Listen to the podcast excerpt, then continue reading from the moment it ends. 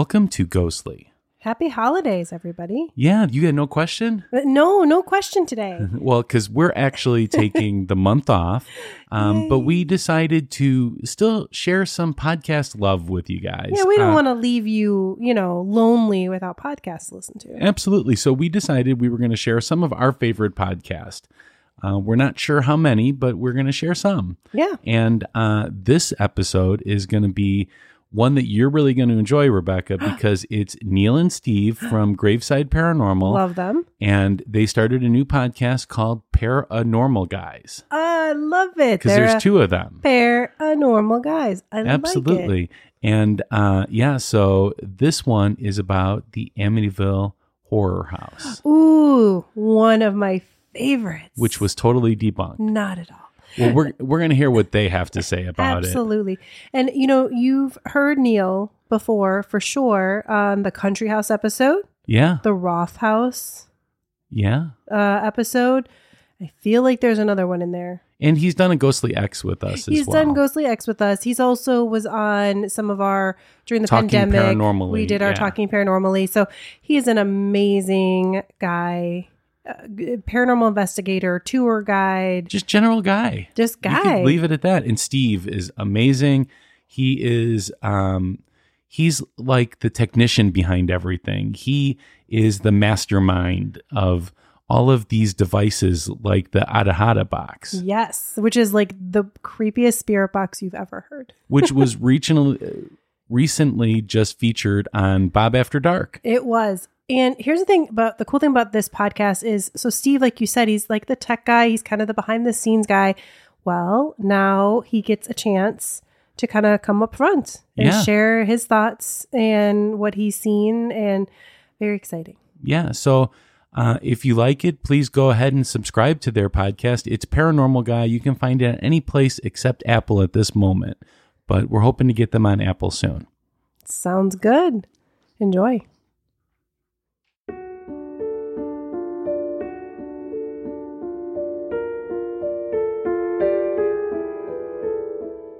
Hey, Bob, thank you so much for coming. Rebecca finally figured out what we did wrong when we were conjuring Bloody Mary. We weren't clean enough. Did you get that Manscaped package I sent you? Hey, Pat. Yeah, you know, I did. I opened it up and there was a few things in there that were really cool. One, I got the weed whacker. I got the lawnmower 4.0, you know, to keep the lady in white a little happy. You know what I'm saying? Did you get all the lotions? I did for those unexpected, like, microclimates that make you feel real, like, unclean, unfresh. Awesome. I sent it to Nick too. I think he's running late, but here's a pat fact for you while we wait is that they also make boxers. Hey, Mothman. Hey, Pat. Oh, man. Speak of boxers, why are you just in your boxers? What? Why? Because Manscaped. Unwanted hair is nothing but a specter left in my life. Looking for something for yourself or for a man in your life? Visit manscaped.com and use the coupon code GHOSTLY for up to 20% off.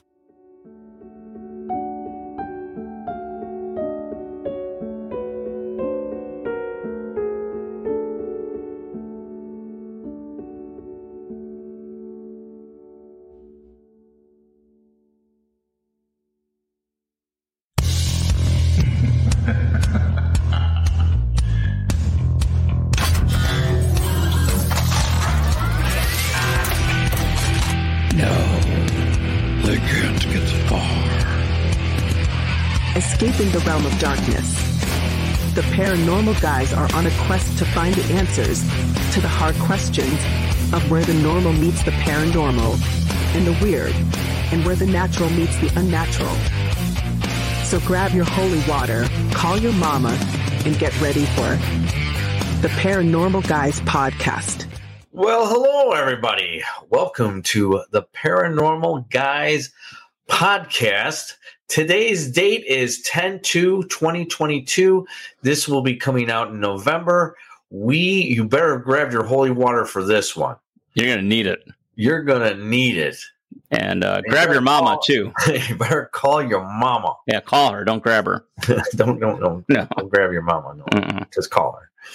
Uh, so we're going to be talking about Amityville. We in our past um, podcast, uh, "Spirits by the Graveside," we talked with Paul Garrett Proctor on two times uh, for two of the books that he had out uh, Amityville Pure Observation, and um, another book that he had, uh, which I'll get to in a little bit. He gave us a really good background on the whole Amityville horror, and we're going to be reaching out to Miss Laura DiDio today for a very, very exclusive interview for you, our uh, listeners. And I'm really, really excited about this one, Steve. I mean, I was talking to her on the phone, and she had my ear for like over an hour, and I had to let her go because I had to uh, go back to doing some work. Mhm. Uh, but I'm going to tell you, she has a lot of information. And what we're going to try to do today on this one, of this Amityville one, is we're going to try to get to all the main questions that a lot of people have out there, want to have answers to.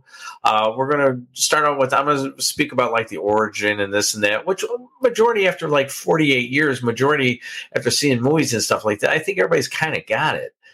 Uh, so we're going to try to get in depth with the main questions because there's a lot of people out there. So I want to also uh, let everybody know everybody's open to their opinion about everything. Anything from the warrants to the photos uh, to the day that it happened to the Lutzes to the DeFeos. So understand something.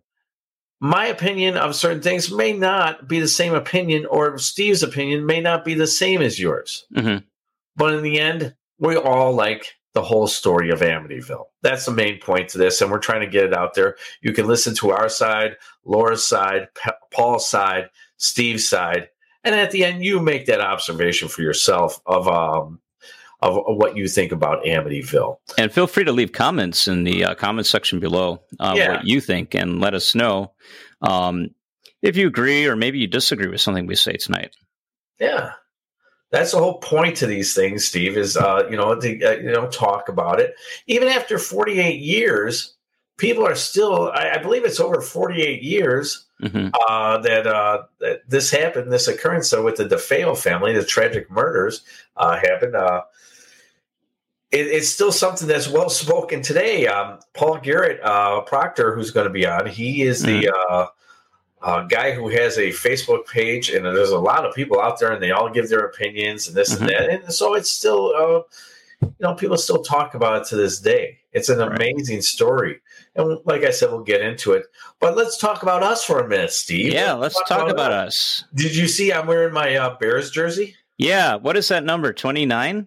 29. Well, his name was Tarik Cohen. He's not a running back anymore for the Chicago Bears. Okay. He was a uh, running back for the Chicago Bears.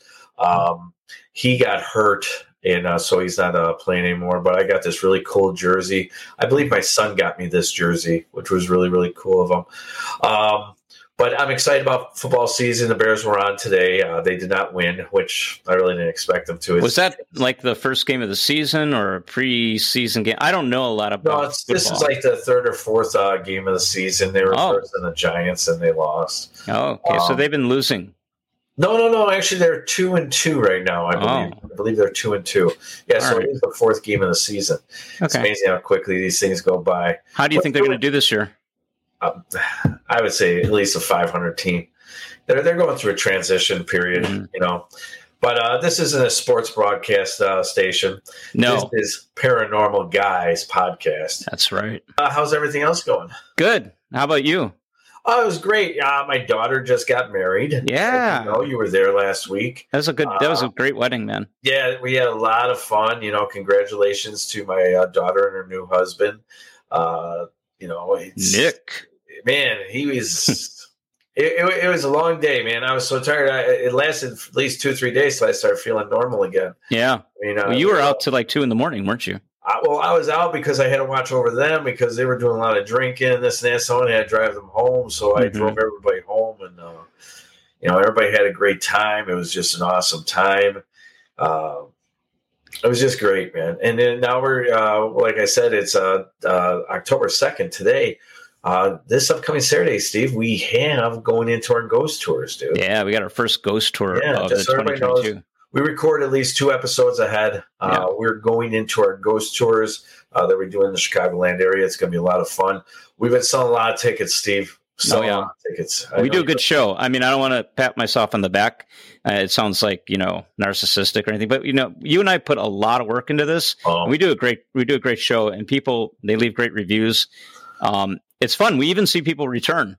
You know, Oh yeah, people love the show, and we got a new thing on this year uh, where we're going to be able to go into this one uh, cemetery called St. James Cemetery, otherwise known as Monk's Castle.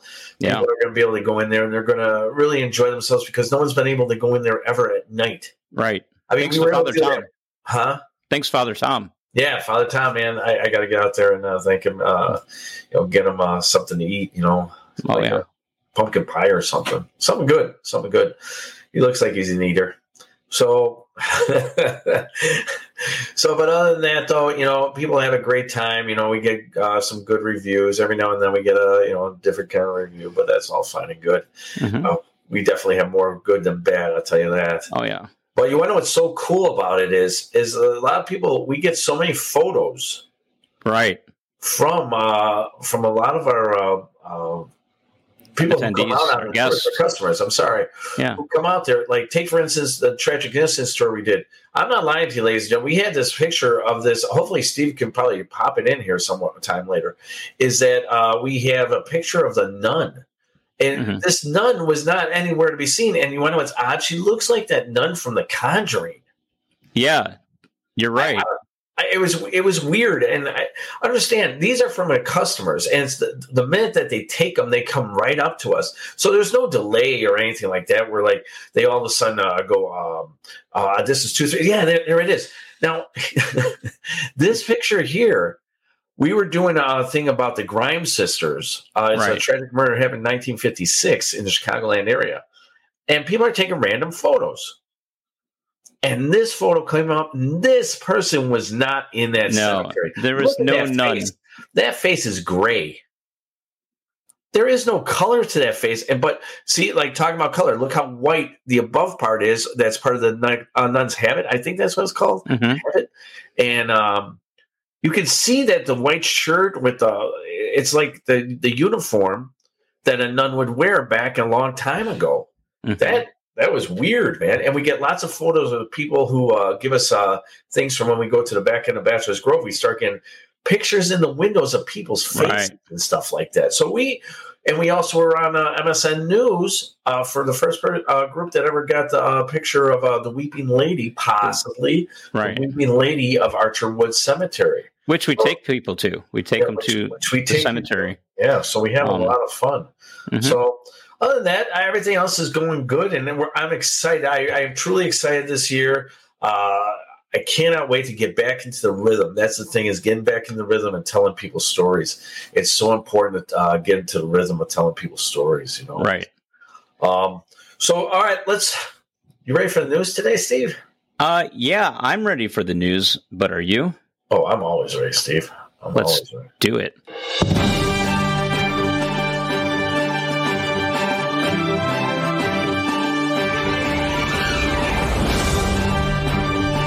All right. Now as for the paranormal guys, weird news. Mhm.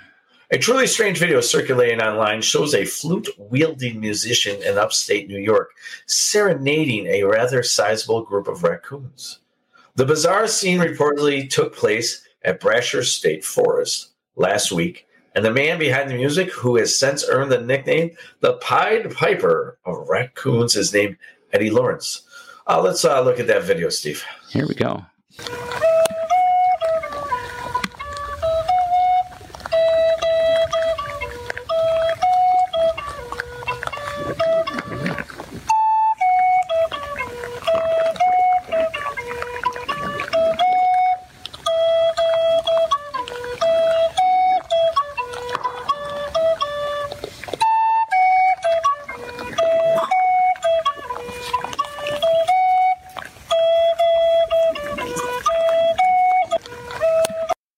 That's a lot of raccoons. That you know, those are some fat raccoons, which means he's giving them some really good food, man. I mean, they're not getting fat on the music.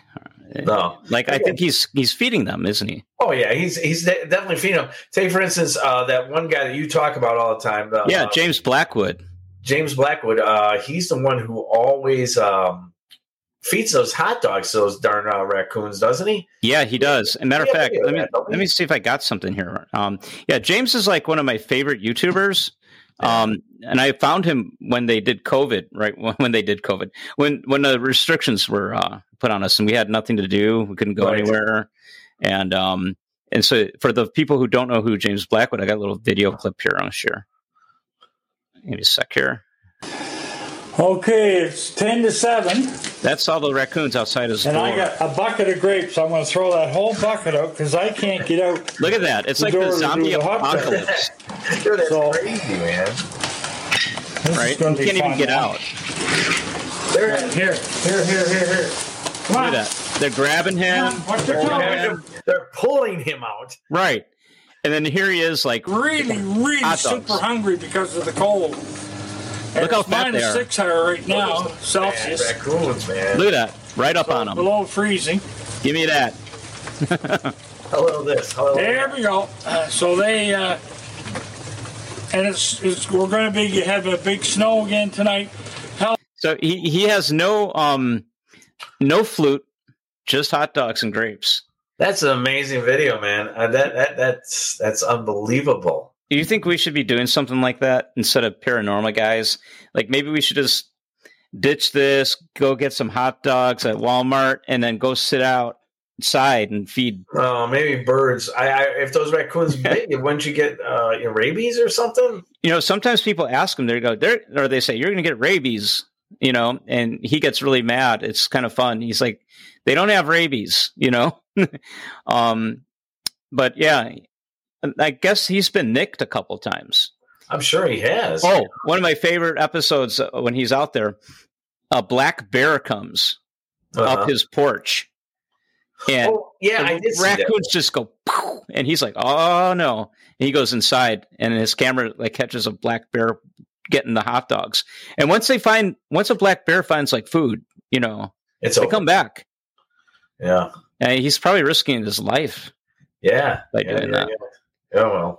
Well, moving on. What do you got for us there, Steve? Well, Neil, Hong Kong needs donkey penises, and Nigerians are all too willing to provide.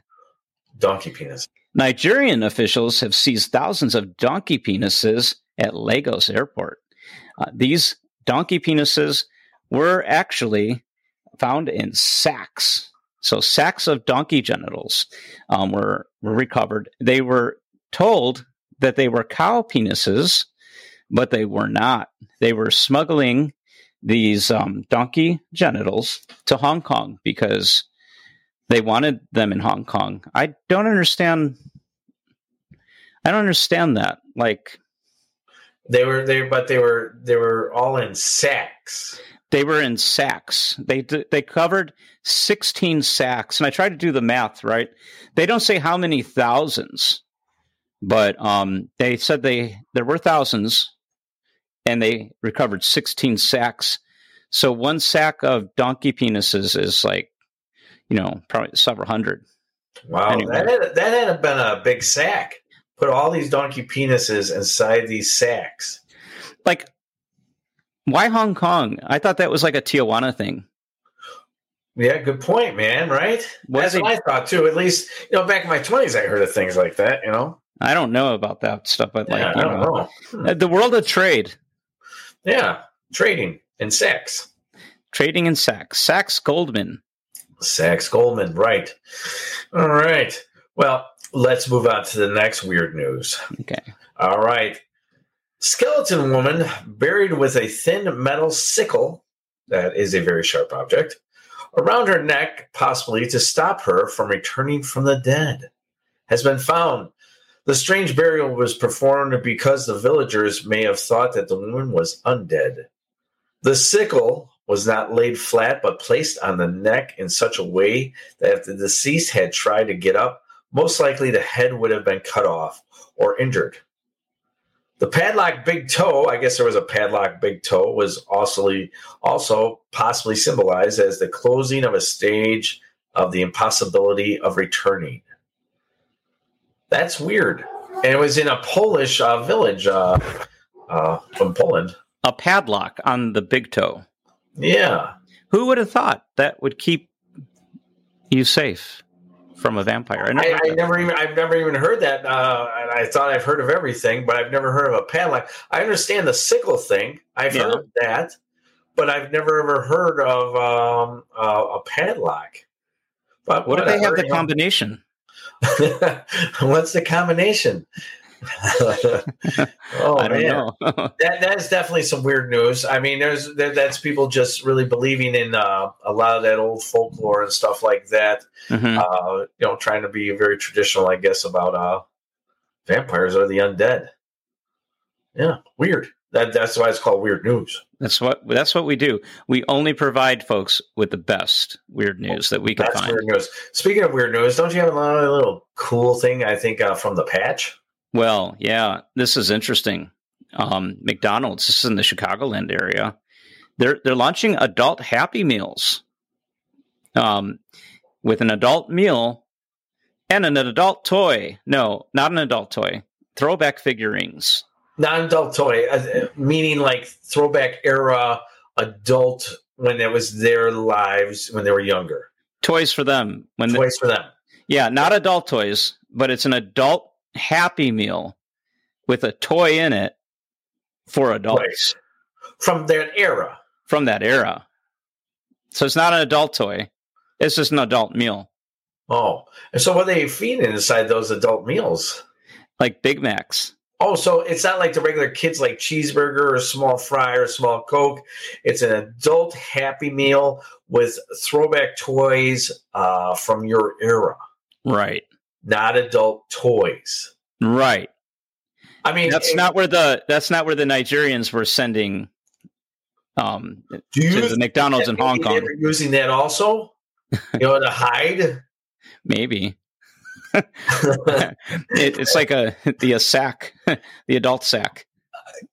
You never Um, know. You know, a sack of fries, a sack of penises. I think that's all the news. Do we have anything else, Steve? You have a show that you wanted to talk about. That's right. Now, ladies and gentlemen, boys and girls, I on Netflix right now is the Jeffrey Dahmer series. Uh, this guy here, this guy here, I'm gonna tell you, this guy is a great character actor. I do apologize for not knowing his name. I seen him on uh, American Horror Story. He plays a lot of different characters. If you're gonna find somebody to do something like this, this is your guy. And this guy is gonna become very, very well famous. Uh, he's going to be a great actor, uh, well-known actor in the future. I'm telling you, this guy right here. The movie Dahmer or the series Dahmer, I had turned off for a minute, man. I, I ain't gonna lie to you. I, it, it bothered me for a minute. It just. It, How is this a series? uh, it's it's going talking about when he was younger. It kind of goes back and forth. It actually starts off with uh, the murder that he was going to do with this one guy, um, and he was able to escape from Dahmer and get the police out there. Hopefully, I'm not giving him too much away. I mean, That's what happened. I'm not really right? giving it away. The reason why is because this is a true story. Anything you read, anyways, you're going to know about. So it starts off with like that, and then starts going to his childhood and how he became what he is or was, because he is dead now. Uh, but I'm gonna tell you something. This one here is truly disturbing. I turned. I don't think I'm- for a minute. Huh? I don't think I'd watch it. It's not something I'd really be into. you know, I like I like watching some of these kinds of movies, but this one here is very disturbing. And I turned it off. I ain't gonna lie to you. It's you know like that natural thing. You know, you see a car accident, you turn away, but you gotta look back. So after I grabbed my little uh, water or whatever, I came back and I started watching it again and got disturbed, walked away again, and my son came downstairs. I had to turn it off, and I'm like, I can't let him see stuff like that. And my son's 21. Oh And wow, I still turned it off. yeah. but but I, I you know if you if you like um a good uh, story about like serial killers a true story about serial killers this might be up your alley I, I i think it was i'm not finished with it i don't even know if i'm going to finish it So are they planning on doing like uh additional seasons of this? No no i think this is a one one time One- thing yeah i think it's, Okay. yeah, it's a uh, cut through parts i think they're all about 50 minutes long or something like that Right. Yeah. So other than that, I think that's all the news and weird news and movies that we got for today. Uh, So next, coming up next, first we're going to be uh, have a little messages from Graveside Paranormal. Hey, boils and ghouls, it's spooky season again, and Graveside Paranormal is ready to give you the best tours that we can give you. Come on out this year, starting on October 8th, and we have a special tour coming out. Other than our nightlife tour, we have the Monks tour, which will be on the 22nd, the 28th, and 29th for the first time ever. Monks Gates is going to be opened up for us, and we're going to be able to go in there and tell you all the wonderful, scary stories. So come on out if you want to have a good time and get a little spooky. Boo. And now, back to the Paranormal Guys podcast. All right, we're back. Now we're going to be talking about Amityville. 112 Ocean Avenue in Amityville was darkened November 13th at 3:15 a.m. in the morning in 1974 by a gruesome mass murder that claimed every family member there except for one. Ronald DeFeo Jr., the 23-year-old killer, was convicted of fatally shooting his parents and four siblings and was given six sentences of 25 years to life. It inspired a book selling, best selling book. The two films titled The Amityville Horror, November 13th, 1974, Amityville, New York.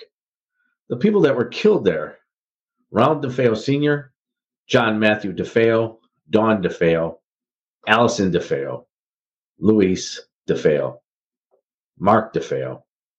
In December of 1975, George and Kathy Lutz and their three children then moved into the house after the murders. And after 28 days, the Lutzes fled the house, claiming to have terrorized by paranormal phenomenon while living there. Tonight, we are going to talk with Laura and Paul, and we're going to try to get a little bit deeper into the subject of Amityville. Laura DiDio is known for the Channel 5 investigation that she had with Ed and Lorraine Warren and some of the other people that were there that night.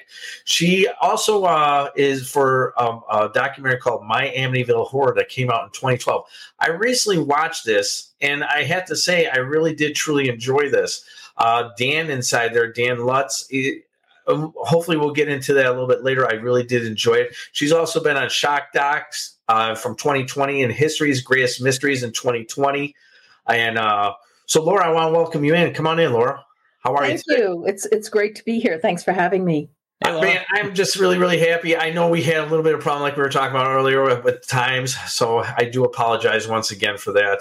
But I, I, I was very excited about getting you in here today. I truly am, and I appreciate you taking the time to talk with us today. Um, and with that, I'd like to bring in Paul Garrett Proctor. As everybody knows, Paul Garrett Proctor, author of two books Amityville, Gateway of Evil, and Amityville, Pure Thank you. Observation. Is from England. It's a little bit late for him. What is it, about 10 or 11 o'clock at night? It's uh, ten forty-five. Sorry about that. Well, that's cool. I'm a night owl. Yeah. So I now you guys have known each other for a while, correct? We, we've known each other online, but th- this is the first time we've had a verbal conversation. Nice. Yes. Great. And you, you do realize someone like me, this is like talking to Madonna. so this is big, and I was I was telling Laura earlier uh, before we went live, is that uh, she's very popular in the paranormal community, uh, and I know she doesn't really you don't like really like hearing uh, that. I'm assuming, uh, and uh, but it, it's true. No, no, I don't. I don't mind it. What I say is that it's a two-edged sword. Mhm. Okay, Because in the past, it, you know, my life as an investigative reporter is built entirely on provable facts. Okay, and with, as you know, with the supernatural, the paranormal, it it is anything you know but factual. You have to have a belief, or you have to try and prove it to the best of your ability. Yeah. And if people don't believe in spirits, if they don't believe in angels, devils, and afterlife, well, then you have no problem because you just say, A, it's either a hoax, or B, the people who do believe in it are just uh, well intentioned, but they're a little loony or misguided. Or very dramatic. Yes. Very Yeah. dramatic. And I've come across many people like that before. Me and Steve uh, doing the things Oh, that we yeah. do. We get phone calls. I get emails from people, and I ain't gonna lie to you. I meet a lot of nice people in the little journeys that we have. Oh yeah, But and there we've are even done ones who aren't very dramatic and, like you said, loony. It just is what it is. Sometimes you get that, right? Yeah, you have to be able to filter that out. Um, But yeah, And then you But, uh, get people who are so, so skeptical that they wouldn't believe in spirits or an afterlife if a departed soul came up and said boo to right in the face. Right. They would find a scientific explanation for everything or a way to dismiss it. And nowhere is that are those polarities more in evidence than when it comes to Amityville. Yeah. The word, the word controversial is very overused, but in this case, 46 years on, 48 years now. for 48, yes. The DeFeo murders, but Mhm. 46 years for the quote unquote Amityville horror. Those lines have been drawn, you know, and they are drawn in cement or steel. Nobody, nobody wants to to budge. Yeah, And and, just- and, and like you said, it's going on 48 years. When this is coming out, it's going to be on November 3rd. November 3rd, it's going to be coming out. Uh, and, and the, the date for the original, uh, the, the, the murders that happened is November 13th, as you guys know. Yes. So we'll be going on 48 years, close to that 50 year mark. And uh, Ronald DeFeo Jr., he died last year, March. I think it was March, wasn't March it? March 12th, yes. Mm-hmm. And by by the way, what's interesting about that is that we now you you've had third you're now on third generation Amityville proponents or detractors. But as everyone knows, many of the original protagonists, all of the DeFeos, George and Kathy Lutz, Ed and Lorraine Warren, Hans Holzer, many of these people, uh, you know, Stephen Kaplan, William Weber, all those people who were the first person witnesses, as well as the police detectives, many of the jurors on the original DeFeo murder trial case, um, are gone. So at that point, the trail can grow cold and stale. And now, when you have younger people who are just coming on to this, or people in their 30s and 40s who might not have been alive, they they pick up facts or snippets of information here and there, and they can conflate them and turn it into a rumor. Right. You know, which is which is by the way what we I saw today right on uh, Paul's Facebook page on the the Amityville page. Somebody came in and said, "Hey, I was just reading a book, uh, you know, um, and I was always wondering why the big mystery was why nobody in the neighborhood in Amityville on Ocean Avenue heard any of the shots. But then I saw this. Um, I was listening to a podcast with Donnie Wahlberg, very crazy people, and he he interviewed somebody, or they said that they did hear the shots. Well, first of all, the very crazy, um, very scary people. That's a docu- That's a documentary series that's been running for three or four years now on my old employer, CNN. And when they ran the documentary about the DeFeo murders, which was we filmed that at the end of 2020, and it ran in 2021. Donnie Wahlberg was born in 1969, so he was five years old at the time of the murder. Right, right, right. He is the he is the narrator host of that program. So he knows what the script is. He's a very fine actor. I am not criticizing him, but he was not involved in this. However, if they heard Donnie Wahlberg say it, It's got to be. It's got to be it's gold. got to be true. But what has happened with Amityville? This is a classic case, and I was actually going to go in and say something on the Facebook page, Paul, but it, it it takes a while, as you know, to do that. Yeah. So here's the thing: when this became famous or infamous, and it blew up, now all of a sudden you have people coming out of the woodwork to say, "Yes, I heard the shots. I heard the shots." Well, you might have heard something, but here's here's the thing: it is possible that some of the neighbors heard something but did not identify it as shotgun blast because at the time in the 1970s in this beautiful bedroom community on Long Island you didn't have you know pop pop pop nowadays kids go to school and they hear pop pop pop and they you know they're they're ducking and running for cover unfortunately so it's possible somebody heard something didn't think anything of it and rolled over in their bed and went back to sleep. Right. But mm-hmm. in factual terms and for practical purposes, if nobody, if somebody heard the shot and thought it was a shot, then why would they not have called 911?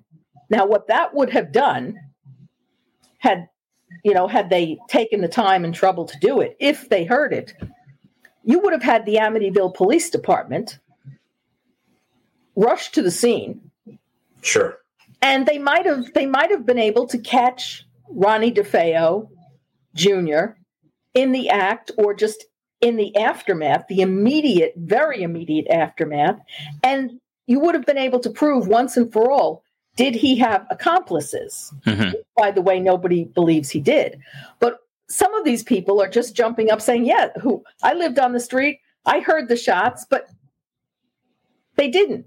Again, it gets back to that chicken and egg argument. If, a, if a tree falls in the woods and there's nobody there to hear it, does it make a sound? Well, yes, you don't subvert the laws of physics.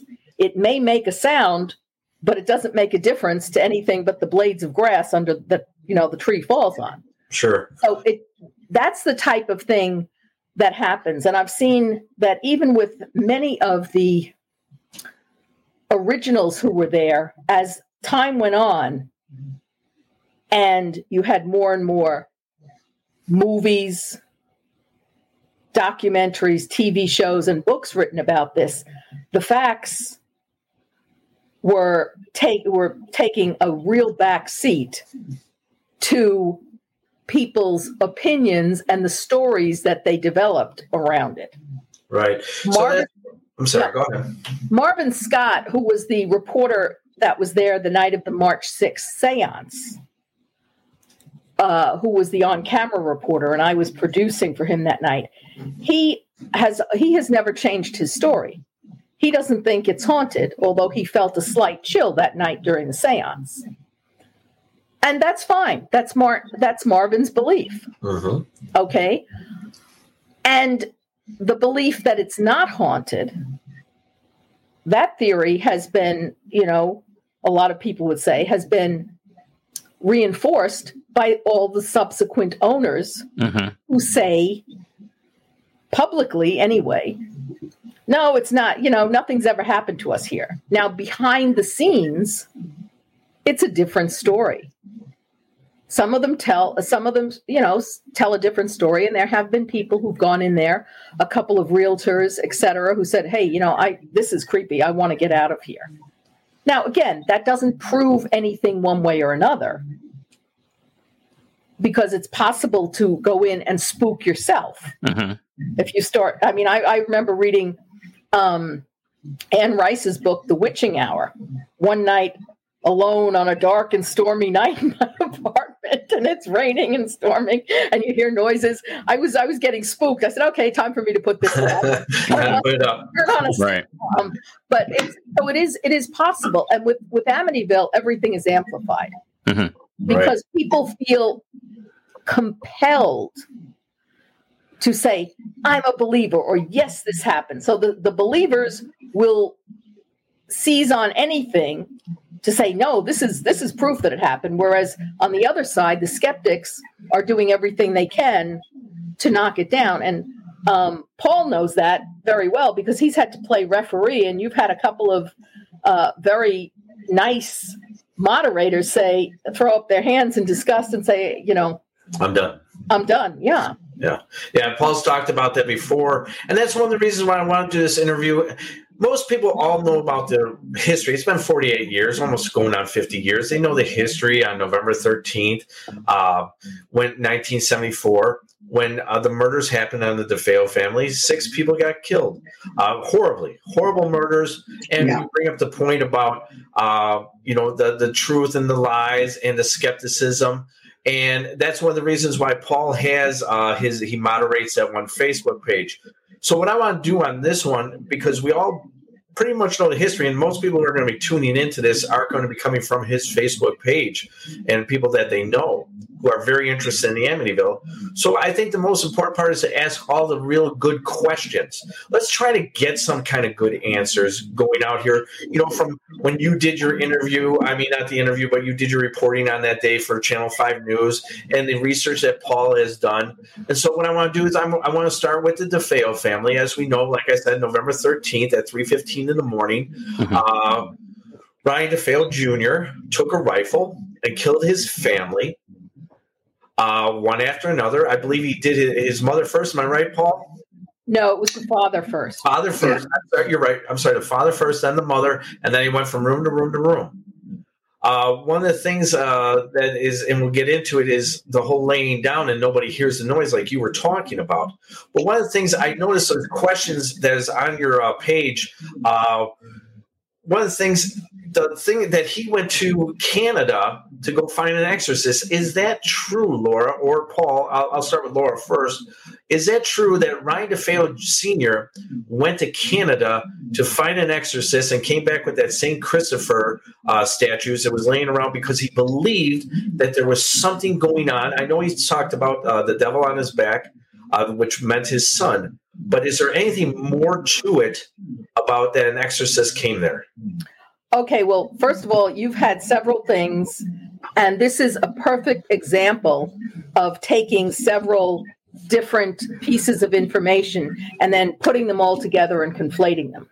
So let's start with the truth. What happened was uh, about a year before the actual murders, Ronnie Sr., or Big Ronnie as he was known, um, had gotten into an argument again, which was a regular occurrence with Ronnie Jr. or Butch. And in the course of the argument, Butch, Ronnie Jr., pulled a gun on his father at close range and went to shoot him. The, the gun jammed, it did not go off.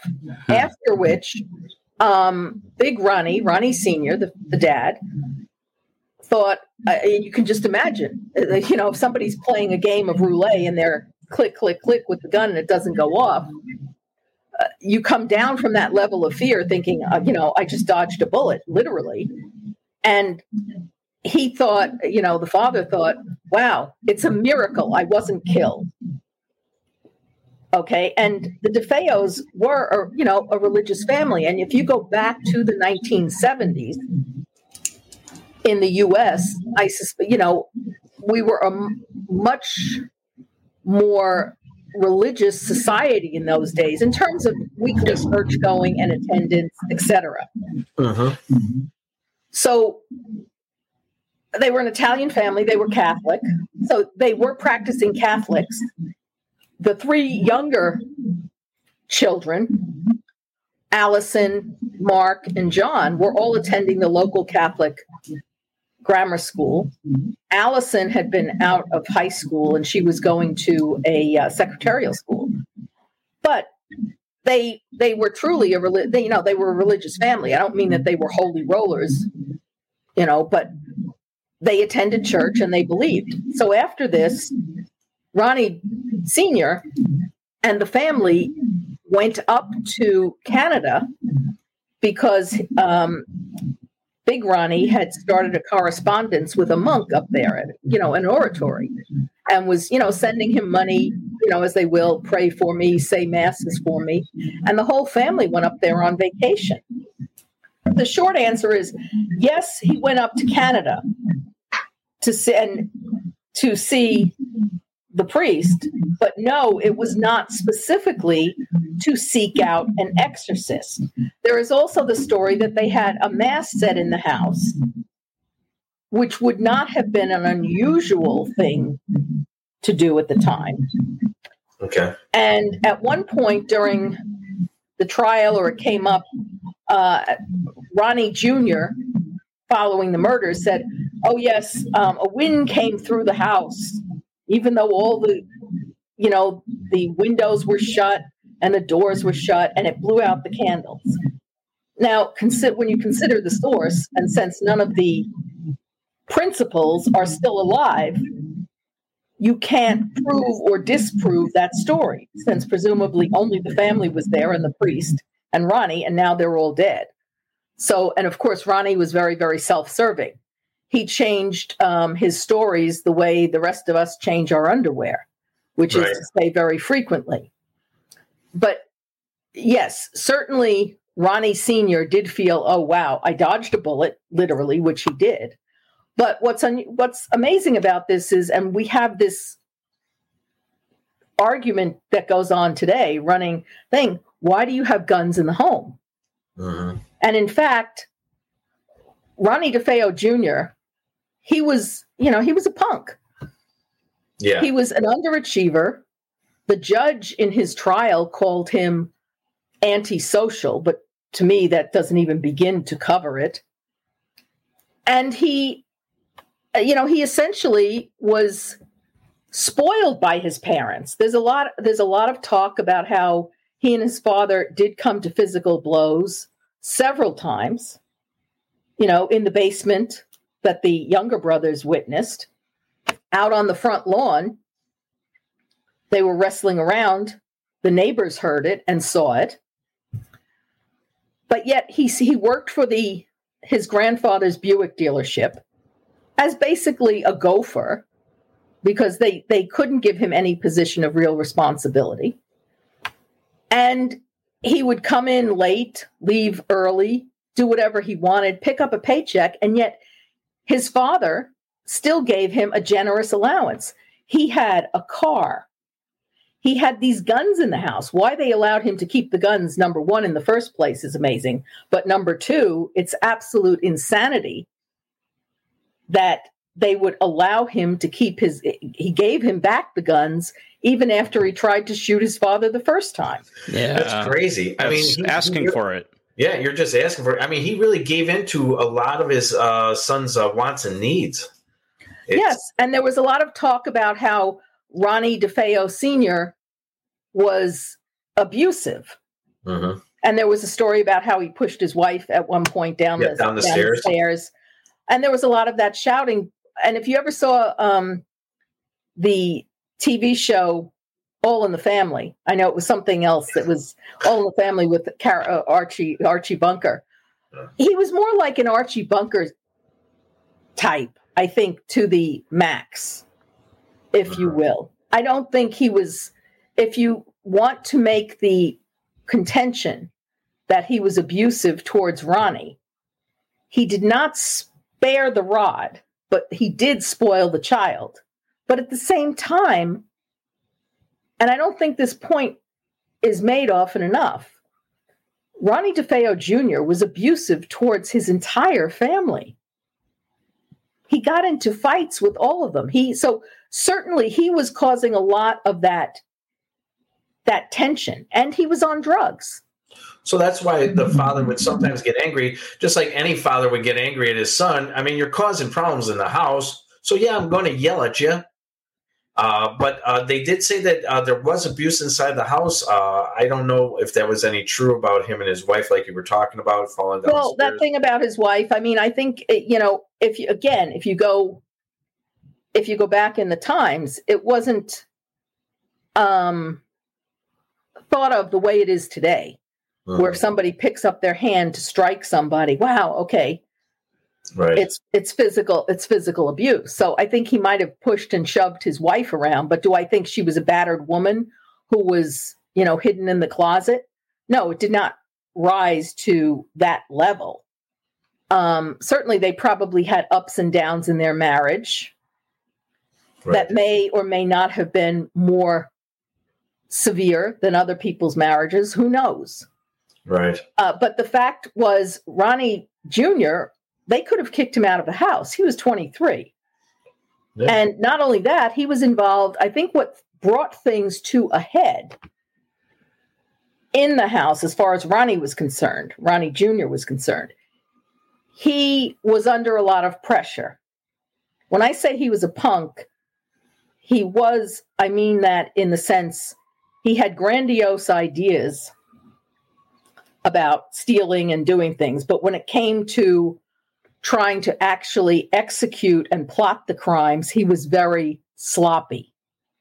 And he was a bad liar. His excuses and lies were pretty transparent and fell apart. So, a couple of weeks before the murders, Ronnie Jr. and another employee of the Brigante Karl Buick dealership were told to make a bank deposit of about $20,000.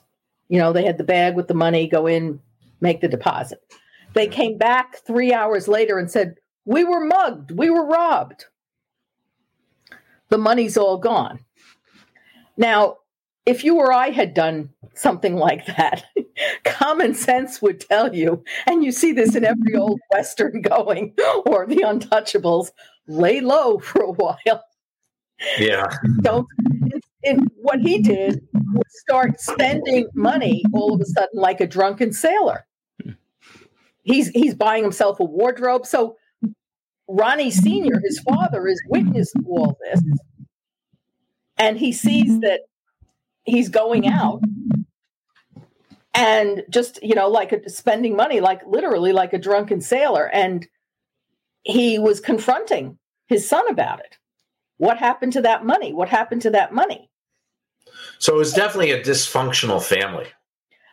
Well, what family isn't dysfunctional? True that. I grew up. Uh, my mom raised three boys by herself, so she uh, there was definitely a lot of dysfunction. Not not horrible dysfunction, but you know it is what it is.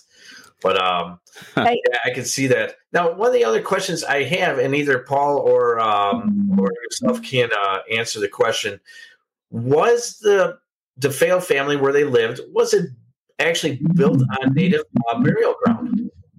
Paul, I'm going to send it.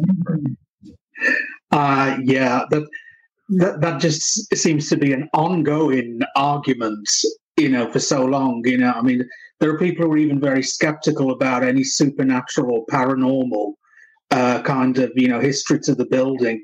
Who, who have even come out and said, yeah, there is a, a Native American burial ground. You know, some some people are very staunchly saying no, there isn't. Some are staunchly saying yes, there definitely is to be honest, I mean, Laura may be able to add more to this than I can, you know, but I very often ask this question, you know, are, are there really that many parts of America that don't have true that right a Native American, you know, kind of burial ground underneath okay. there, you know, and and I always think this as well, you know, without digging up that property, how can we really know that that that is the the big one, really, isn't it? Well, you just answered. You just answered the question, Paul. Now, I am a native New Yorker, and I am from Long Island, and I grew up in Queens, New York, which is part of Long Island. But you don't think of it as Long Island, like Nassau County, you know, um, anymore as you think of London being close to Balmoral. You know, Uh-huh.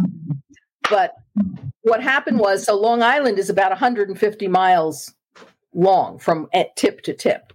So the town I grew up in, College Point, I was on the North Shore, and we had we had the Matinecock Indians there. You had the 13 nations of the Algonquin tribe. So the short answer to the question is yes.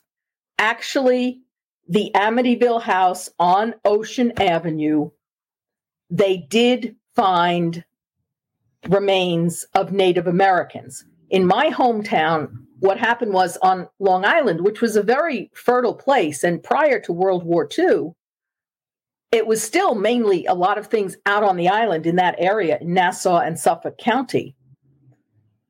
A lot of potato farms, a lot of farms, a lot of open fields. Now, if you were a Native American and you didn't have indoor plumbing and you didn't have a sewer system, where are you going to hang out and build your property? You're going to stay by the water because it's a form of transportation. You're getting into boats, you're fishing, you're going to visit other tribes, uh, do a little trading. You are going to use it for washing. And you're probably going to bury your dead there. But going back to the late 1890s and 1905, there were reports, and I have copies mm-hmm. of the newspapers. And in fact, when I was doing my original research, when I was at Channel 5 before we went into the house, I went to the Amityville Historical Society. And this is right, uh, right after the, the Lutzes and William Weber had done that press conference in late January. So this is early February before it really blew up with the Channel 5 televised reports. And I read these articles, and they were in the little local newspapers at the time, the Rockville Centre thing, you know, where they had little gossip columns like, you know, Miss Fannie Mae had a tea party with her friends. And there were little blurbs that said while they were digging in a root cellar and trying to dig out a foundation for a house, they found the remains of several Native Americans in what was long thought to be an Indian burial ground. And one of the, the people that they found, they thought was presumed to be a native chieftain because he was found standing in an upright position rather than buried horizontally.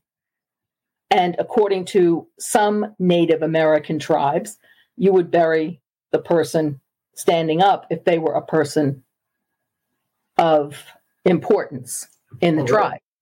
So, and that was, and so those things were uncovered about eight years apart because there were two separate articles, and I have them. However, interestingly, when we were, we first aired the initial story with Steve Bauman, myself, and the Warrens when we went into the house on February 25th, 1976. Once that story ran, oh my God, the phone lines lit up, etc. I went to go back to the Amityville Historical Society for more research and all of that stuff about the Native American burial ground. All evidence had disappeared, and it wasn't until very recently when a lot of those articles were available on microfiche or online Uh-huh. that they came to light again. But for years, for decades, the Amityville Historical Society denied that Indians were buried there. Now, when you talk about a burial ground, it's not like you and I might think of, you know, cemeteries. Right. No, I understand. But yes, they did find it. That is that part is is true. Yeah, supposedly because we have almost the same thing in the Chicagoland area. We have the Potawatomi tribe. Uh, we talk about uh, ley lines and stuff like that on our tours about the Indians or Native Americans. I'm sorry. Right. Is that um, they talk about how the um, you would recognize if there was a burial ground if certain um, branches were bent upwards. If they were bent upwards, supposedly that was a sign that that was a burial ground, or back in the day of when the Native Americans were around. That way, you knew what that was. Uh, that's that's something that we've at least been taught here in uh, the Chicagoland area because we have a lot of that. We have uh, a wide thing about the Native Americans of the Potawatomi tribe around here. Now, the other thing is you were talking about earlier that um, Ron DeFeo Jr. would be sloppy about any crime that he would have committed. So I want to bring up a good point. The murders were not sloppy. These murders were not sloppy at all, as in everybody was laying on their stomachs. They were shot. Maybe some people did hear it, maybe some people didn't hear it. Okay. Sometimes people talk about things that they, uh, certain places, you don't see animals or anything like that. But every now and then you probably do see animals at certain places. So uh, more than likely someone did hear it, but it's 3.15 in the morning and it's in a large home. And if it was sloppy, why is it that these people, these victims, are laying flat on their stomach? It's an amazing, this is where it gets weird. If there's one thing that's definitely weird about this whole thing, it's the murder process. They're all laying on their stomachs. Paul, can you uh, chime in on that?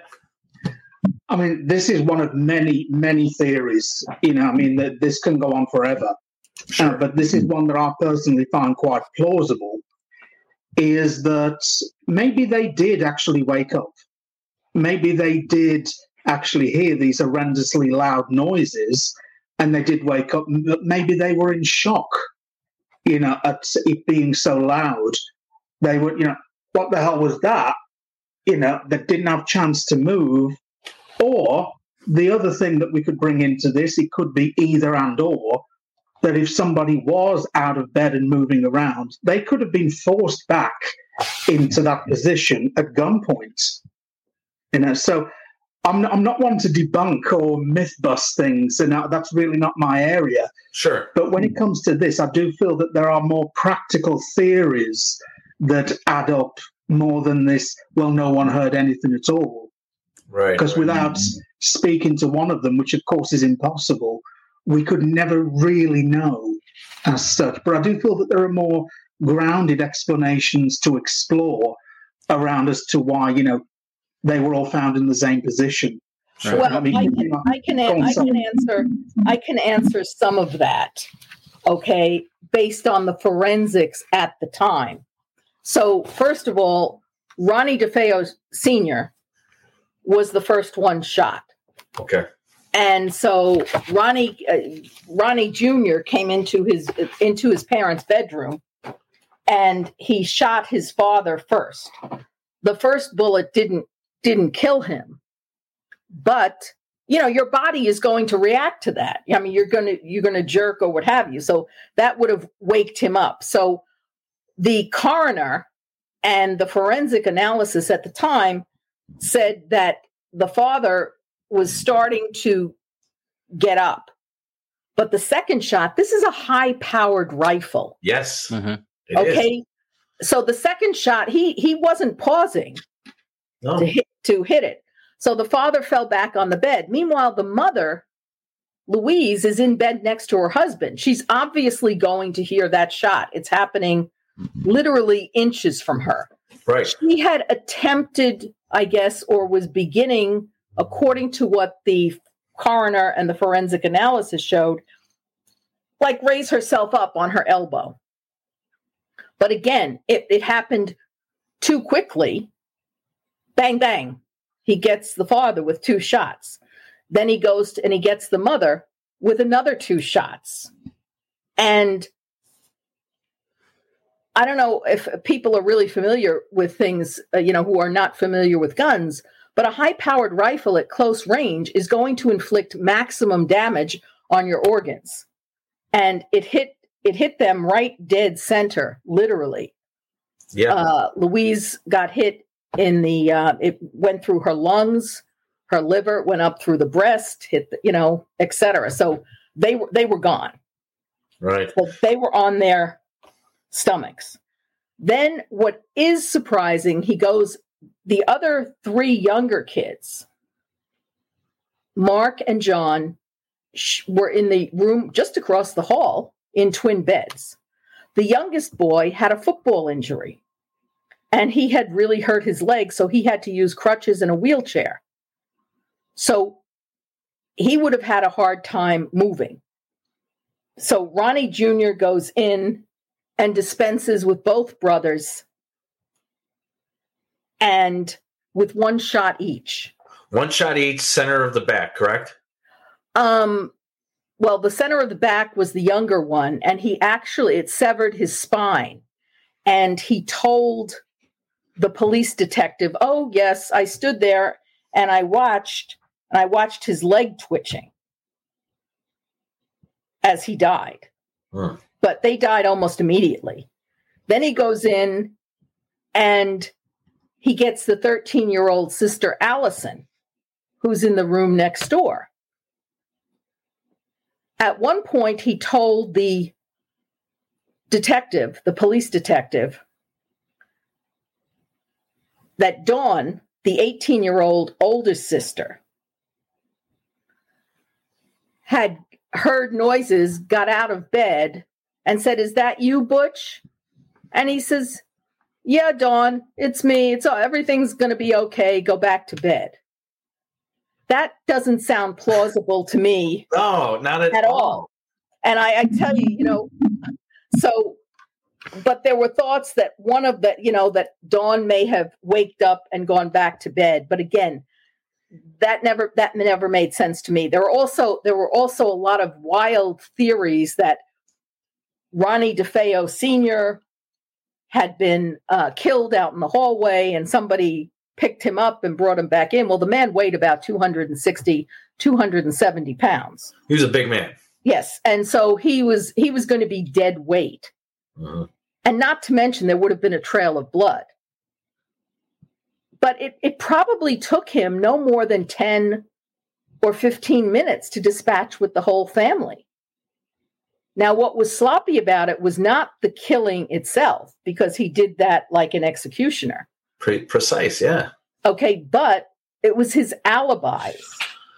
And he also took the time to take a shower, change his clothes, break down the rifle, put his soiled, bloody clothes into a bag, and then he disposed of the rifle back and he told the cops where to find everything but his alibi didn't hold his alibis didn't hold up for long and he kept changing his story Huh.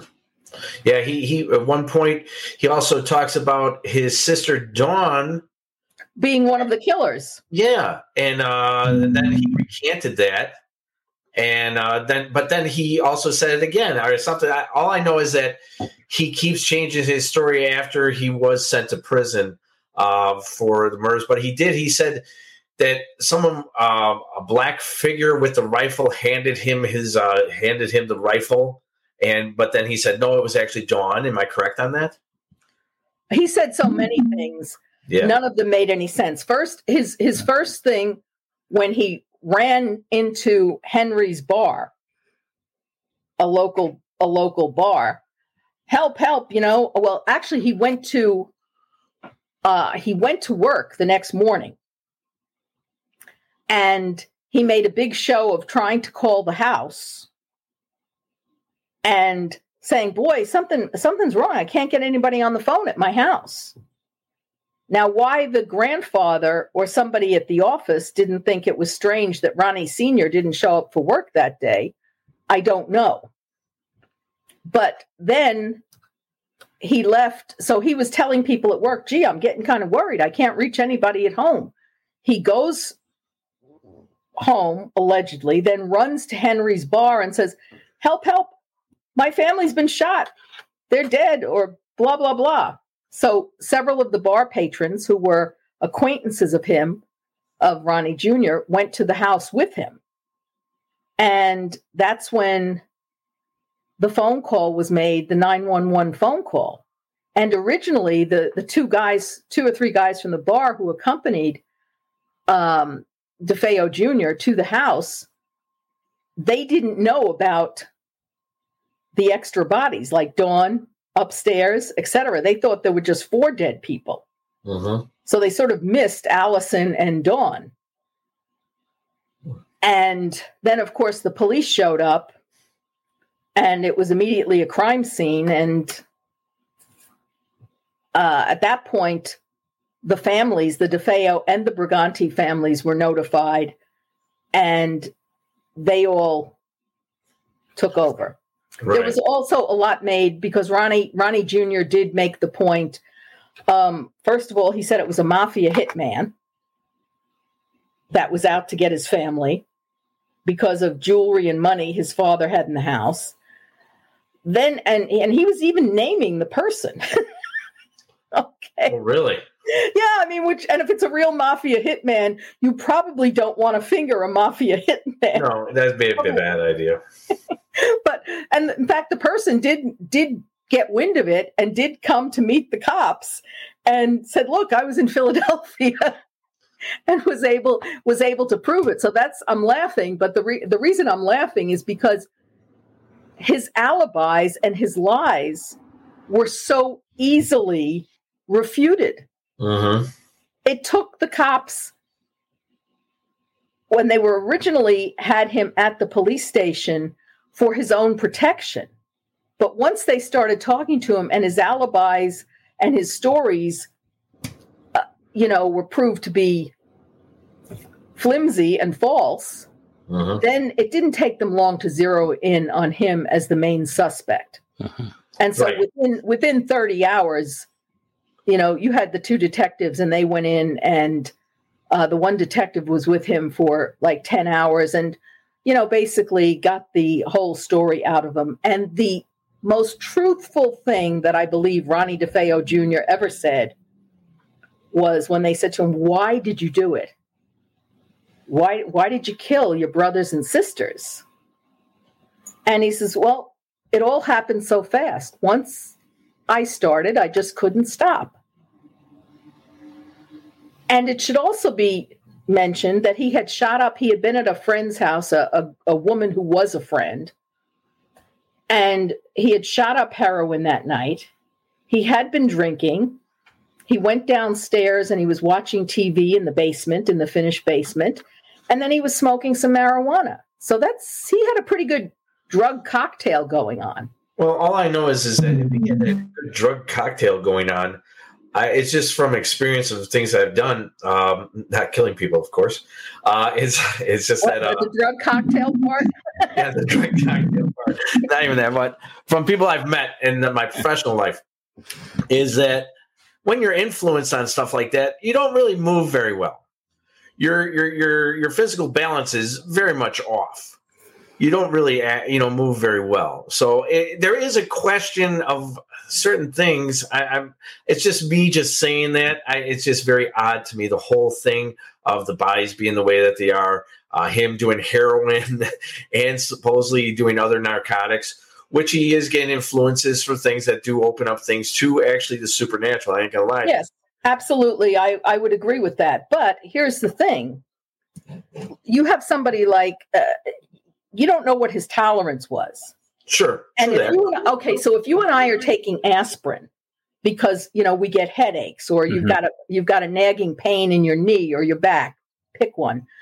Um, after a while, you take one aspirin, you take two aspirins, and it's less effective, Mhm. and your body can build up a tolerance Mhm. to it. So who knows? Who knows? You're absolutely right. You're absolutely right. Who knows? toler- at that point he had been doing drugs and alcohol for s- several years Right. And- like I, I've I've known people who are alcoholics, and that's how they start off their day, and that's the only way they're going to finish their day. And but they seem to get through the whole day just fine. So yeah, you are correct on that. I have to admit with but that. i what i will say is and the best book on this is high hopes Mhm. okay that's by gerard sullivan who was the prosecutor and harvey aronson who was a pulitzer prize winning uh, reporter and editor for new york newsday Mhm. And the last page of the book that Gerard Sullivan, who had prosecuted the case, uh, the second to last paragraph, um, third to last paragraph, he says, and to me, this is the core of it. This is after almost two years. You know, it's after the trial, it's after all the forensic analysis, which was fresh at the time. He says, I still think about the DeFeo case especially about the children. And I wonder about the questions that were never answered. Did any of the victims wake up? If so, why didn't any of them defend themselves? Why were all six found face down in death? Why didn't anyone hear the shots? Right. So that's the answer to several of the questions that you pose that Paul asks, etc. That was this book came out a year after the murders, or a year or two after the murders. Hmm. Everything was fresh. That tells you, by the way, the coroner, they found no drugs in the body. Right. The bodies were all found face down. There was no evidence of, of movement, that the bodies had been moved. See, that's so weird. That is There just was- so weird. why didn't anybody hear the shot? So at the time, that tells you your original question how is it that nobody heard the shots here? No one came forward. Right. So now everybody afterwards who's now claiming that they heard the shots, I take that with a very large block of salt. yeah. Okay. So they know the position of the body. I, I will say, when I spoke to the coroner at the time, and the coroner's reports did say, look, the father was, you know, he he recoiled he recoiled back. That's a that's an involuntary reaction to being hit. The mother had started to get up because she heard the sound, but it was too quick. Right. And she was on her stomach. The but why Allison, why Dawn, and why Mark were on their stomachs and John, all of them, that's very strange. Why didn't anybody hear the shot? So, but there you have it from the person who had gone over this in the most minute detail in building the case to prosecute Ronnie DeFeo. Sure, sure. And there were some, you know, uh, the other thing that happens when you get to the Lutz part of it is people for these were gruesome murders. Yes. Okay, they were these they were shot at close range, and the girls, Allison, who was thirteen, and Dawn, who was just eighteen, he got them in the face and the head. Mhm. Okay, so when you saw the crime scene, there was blood splatter and brain matter spattered on the wall. Right. Now the forensics came in. The house was taped off. They did their analysis. They took their pictures. A year later, the house is sold to the Lutzes. Right. The DeFeo and Brigante families understandably did not want those possessions, most of them. I believe Mr. Brigante, Michael Briganti Sr., who was Louise DeFeo's father, he loved his daughter. You know, so it's like Don Corleone with Connie. He would Sure, sure, sure. She Yeah, yeah, yeah. Someone's right. gonna get it, man. exactly. he uh, he had commissioned oil paintings of the family. Yeah. Okay, and he, he they got they got that, but most of the furniture in the house they sold with the house to the Lutzes. Right. When Kathy Lutz went in there, and Kathy was a very, you know, she was Irish. She was a real, uh, she was a very, very pristine housekeeper. She went in, you know, when the cops left, when the, you know, when the house was sold, nobody had gone in and cleaned that house. Right. Kathy was scraping dried blood and brain matter and other bodily things off off the walls and floor. She told me that. Right. That's that, that's oh dear lord. Well, start start thinking about that. So you've got a situation if you do believe for those people who believe in the paranormal, which is going to be a lot of people in your audience. Mhm. You've got a kid, Ronnie DeFeo, 23, who's been on drugs. Mhm. His personality, I don't know what his specific ology was, but it was not normal. Right. So you go into after these murders happen, okay, Ronnie DeFeo Jr. goes off to prison. And a year later, the Lutzes come into the new home. They're at least their new home. Now, it's it's been my experience on things. Whereas when traumatic or dramatic things happen in timelines, you're either going to get a residual haunting that's going to happen. Okay, you got blood, which is a conduit, and you got a whole bunch of. Uh, uh, you, you're right next to water, which is that lake. Is it a lake that they were right next to? No, it's not a lake. It's basically you're near the Long Island Sound and you know the Atlantic Ocean are both near there, but it's an inlet. So it's they call it the Amityville River. The locals call it the creek. Okay. So you have that. You have this traumatic murders that happened. Possibly that these people, their souls, they don't know that they're dead. Yes. When anything mm-hmm. like happens, it's called the ethereal core that, you know, it all of a sudden breaks and all of a sudden your your soul pops out and you didn't even know that you died. We've had actually a, a case before here in the Chicagoland area where a lady did not know that she was passed on and she kept being seen. So you have that, and you probably have a Native American burial ground, which could be giving off supernatural energy, like we talked about before, ley lines that gives off supernatural activity. So now we welcome in the Lutz family, which is really weird. You have a family that just actually started getting together. You have a man by the name of George Lutz who looks exactly, almost exactly like Ronnie DeFeo Jr. And so we enter in with the Lutz family, and they start getting activity right on the first day. Uh, tell us about that, Laura.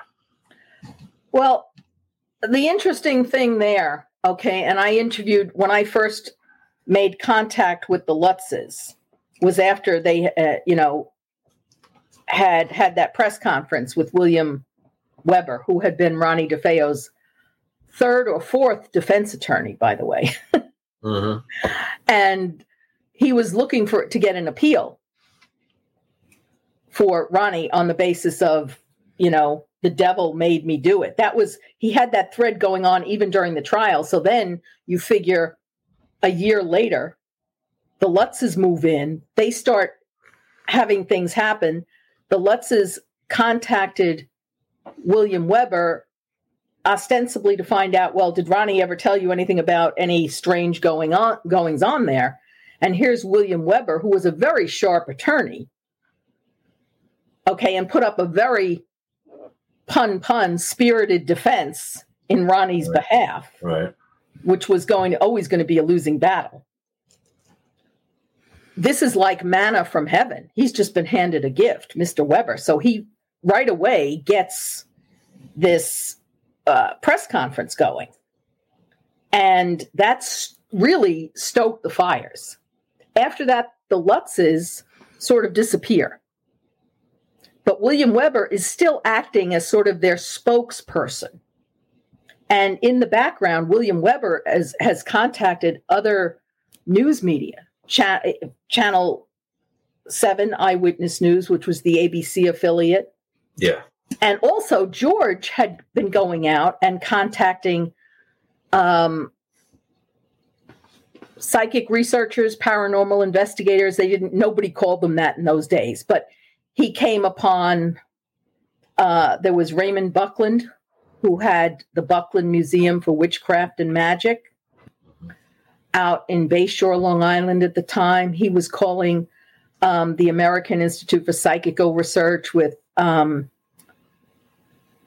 uh, several well-known psychics there. He went down to the Duke University, the people at the Dream Lab, and he was really looking to have people come in and investigate this and tell him that he wasn't crazy. So by the time I had gotten in touch with the Lutzes, and I wasn't, it was not really clear when the Lutzes and William Weber, DeFeo's attorney, had had a parting of the ways.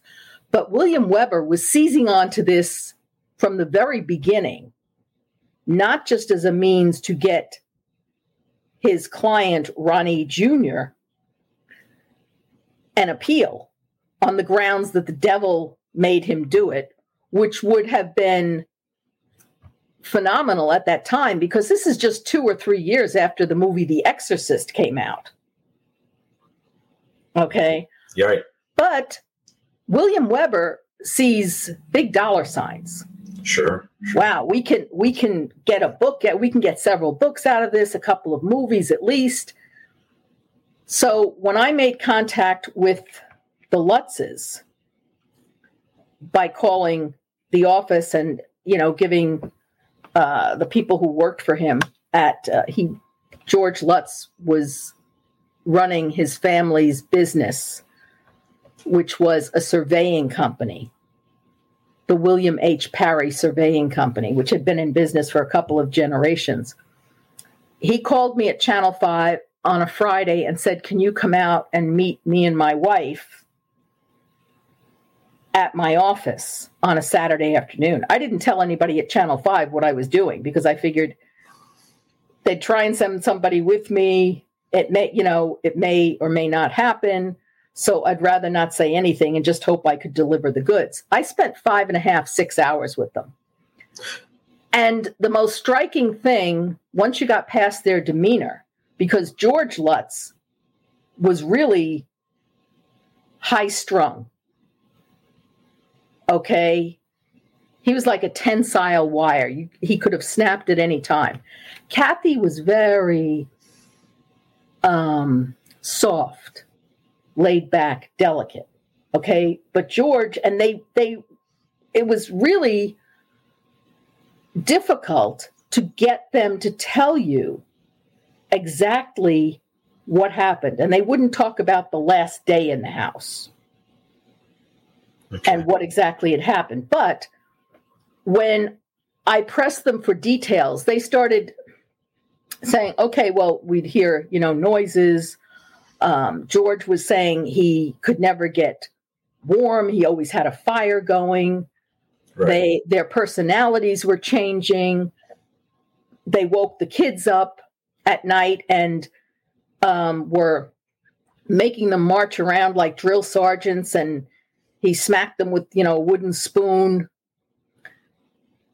uh, missy melissa the youngest who was five at the time the daughter she had an imagine the famous the now infamous imaginary playmate jody Jody the pig. yeah but it wasn't just jody the pig what she was telling people was it could be it could take any form it wanted Right. and unlike the little girl Regan in The Exorcist, you know, who had the imaginary friend, Sure. Jody seemed to be a, a rather benign figure to her. George claimed that he went into the upstairs bedroom one night and saw something with red eyes gleaming at him. Mm-hmm. Kathy said it worked on women differently. And one of the most striking things she said to me was looking in the mirror one day, the bathroom mirror, while she was going to wash her face or put her makeup on. And she said what was looking back at her was the face of an old hag, she, hers. Sure. Okay. The boys, uh, then they talked about, you know, levitating off the beds, the Lutzes. The boys were, um, saw a spectral figure coming towards them one night, and the boys were in Ronnie DeFeo's bedroom. Okay. And what they found, by the way, that was never taken out of the house was the was the ammunition So there was still ammunition left over from the original killing. Well, uh, not the original. He, there were boxes of ammunition there. Got it. It wasn't the shell casings from shell the casings. from from the thing. No, they were just so they were just playing with things. Danny, in particular, um, I guess you know you had the windows in the house, and the window came slammed slammed down upon his hand. Right. And George claimed he went upstairs, and he and Kathy were both tugging and trying to get the window up, and it just wouldn't budge Right. And I did see Danny's hand several weeks after this was still bruised and hmm. swollen. And how old was he at the time? Was was he about seven or eight at the time? No, okay, so Melissa, the youngest, was five. Christopher was seven, and Danny had just turned nine. So he is the oldest. Okay. And but when you think about it, to your point about the prior murders, the DeFeo children, the youngest was nine. Then there was a 12 year old, a 13 year old, then an 18 year old, and then Ronnie DeFeo Jr., Sure. the eldest of five, was 20, 23. Right. So the Lutz boys were in roughly the same age within a few years of the DeFeo children. Okay. So let's kind of get into some of the things that were supposedly happening in the home. Uh, the screen door, that famous screen door in the movie, and is I, I think it's been in even in the Ryan Reynolds movie, which I enjoyed as well. It wasn't as good as the original, but that supposedly it rips off the hinges. Am I correct on that? But yeah, That was that was one of the claims that were that was made. Mhm. However, I never saw any evidence that the door had been ripped off its hinges. Now, presumably, uh, George at the time had said, "Oh well, they got things repaired," but he said several things at the time that nobody was able to corroborate. Like he had called the Amityville police for such and such, and you know there was no evidence of that. That he had the door was ripped off the hinges, and you know I never saw any repair bills. Nobody did. You know, so all I'm saying is it didn't look like it had been ripped off the hinges, but if it had been, in fact, ripped off the hinges and repaired, there wouldn't be any evidence of it. Okay. Now, George Lutz, he did do a uh, lie detector test, correct? Yes, both he and Kathy took lie detector tests and they passed. And they passed on those tests. Uh, one of the things uh, you brought in in your uh, your documentary, uh, My Amityville Horror, you brought Danny in, Mm-hmm. which, by the way, I, I, I truly did. I enjoyed this. I thought it was very interesting. The reason why I think it was interesting is because I still think if there was something going on in there, I think he's still got it, or he's got a lot of trauma that's still going on in his mind. Uh, going back to that video, the movie that you had, you have a part in there where you go see Lorraine Warren. Yes. And I talked to you about this, and she gives her that cross that's supposed to be a very powerful cross. I forget what it was. Uh, Well, he had he had a piece. Supposedly, it was a crucifix, but in the back of it, Lorraine had um, a relic, a second or third class relic, which had belonged. Uh, supposedly, it was a piece of wood from the original cross that Christ had been crucified on. Oh, Now, I don't know how Right. how a person would be able to verify sure. the authenticity of that, but Lorraine Lorraine believed it. Right, right, exactly. But here's the interesting thing: is, and I, it's it's just that I pay attention to things, especially when uh, it deals with anything paranormal. Now he's he's kind of like a very uh, strong forward type person, and he goes in there and he, he he's being okay. He's being a decent person inside the house, but you can see he's a little bit uh, Agitated. yeah, yeah, he's a little agitated. Thank you, thank you. He seems a little agitated, but the minute that she gives him that cross and he kisses it, for that moment, you notice in his eyes, or he's almost about to cry, and he gives it back to him. For that moment, he had this peaceful look to his face, but it was only for that moment. I don't know if you if you, if you paid attention to that or not, or saw what I saw. I, was sitting right next to him. Well, Danny, Right. Danny was always intense, even as a child. I can recall him, and he, he always had those ice blue eyes that were mm-hmm. like laser beams. I mean, he was the scariest person in there. I had a, a friend of mine who sat down to watch it, and she turned it off after five minutes. She she said Danny gave her the creeps, but like, yeah, he was very respectful yes, he was. and almost in awe of Lorraine Warren. yes, he was. He also, as far as he has told myself and other people, that he identifies as Catholic. Mhm. So if you come face to face with one of those things and you do believe, then certainly it makes sense that he would feel a sense of reverence or a sense of uh, calmness could come over him for that minute. But Right, yeah, sure. I mean, Danny was uh, was was intense as a child. I can remember uh, seeing the Lutzes in 1978 after they had moved to San Diego and being in the house, and I was helping Kathy wash the dishes after dinner, and she would and Danny was helping us, and George came in to the room for something, and I remember him shooting George a look. And it was one of those if looks could kill, you'd be dead type of looks. Because think that- never liked him. Do you think that George abused the family at all, or the children, in a physical sense?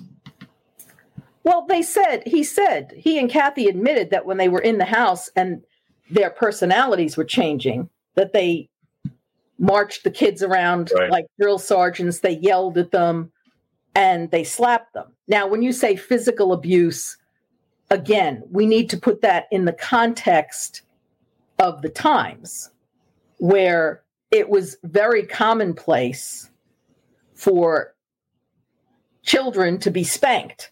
Right. Were they were they was what was, was he starved, locked in a closet, deprived of food, you know, beaten? No. But uh, abuse takes many forms. Sure, sure, and especially when you're a child, you might perceive something a lot differently than you know as an adult. Take for instance, when I was a when I was a child, um, my dad uh, remarried a lady and she became my stepmom. And in my heart of hearts, as a child, I dislike this woman. And I believe that everything and anything that she did was wrong to me. Uh, so maybe he misperceived some things uh, during his young childhood. No, I mean, well, no, I think George was a taskmaster. Mhm. And he, I would say he had a very, a decidedly different relationship with Christopher and Danny than he had with Melissa. Mhm. Because Melissa, she was five and uh, she seemed to be, you know, fine. She didn't seem spooked by anything. Uh, and certainly his other two daughters with Kathy, George and Kathy had two daughters together, uh, Noelle and Gabrielle. They had a good relationship with him. His relationship with Danny and Christopher was fraud. And Danny makes no bone. Danny said in the My Amityville horror documentary that was, you know, produced and, you know, written and directed by Eric Walter, he basically said, I wanted to kill him. I tried to kill him. I was going to hit him over the head with something.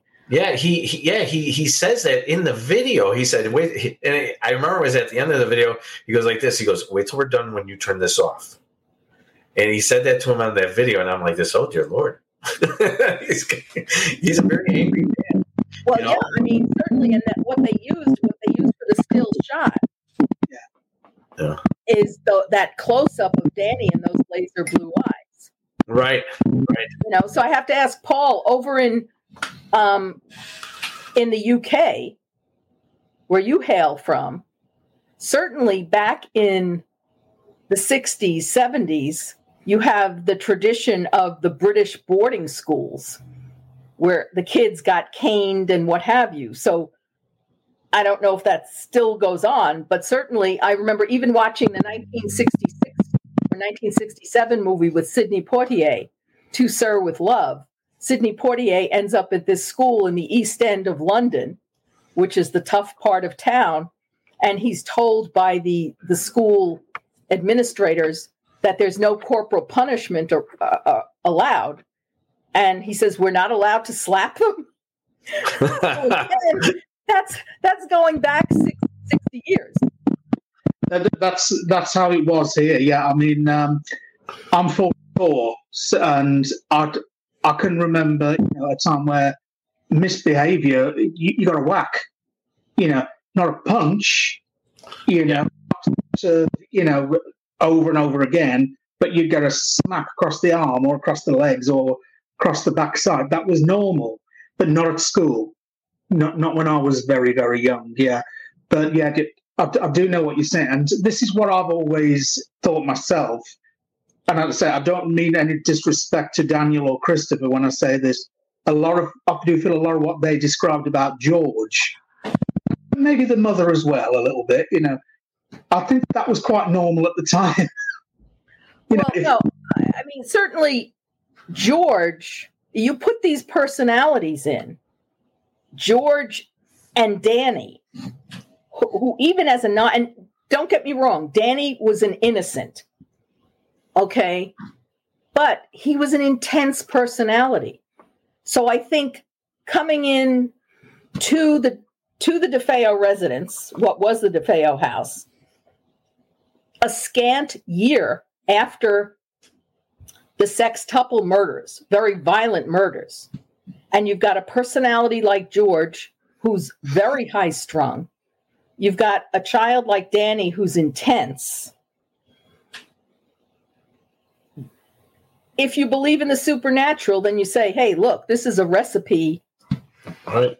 for something to perfect happen. storm. Yeah, it's a perfect storm for something like this. You have a family that uh, the first of the DeFeo family is a dysfunctional family, and this young kid Ray De, uh, Ron DeFeo Jr. has murder on his mind, and then the murders himself happen, and there's a lingering thing of energy that's going on possibly inside this house. Then you bring in a family that's almost kind of similar. Uh, by the way they look and this and that, and it, it's just odd and then you have a little dysfunction inside this family. could it continue the energy going and that maybe the energy from the murders is feeding off of it i don't know uh, it's it I, I do believe that something is definitely going on with this place um, but i don't really really um, know the whole story of how far and how deep it truly is Hey, ladies and gentlemen, this is such a deep subject, Amityville, that we're going to have to do a part two to this. So feel free and click into the link below so you can continue on to hear these great true stories of Amityville with Laura and Paul. Boo. This concludes part one of our Amityville podcast. Be sure to catch part two of this episode as we continue discussing Amityville.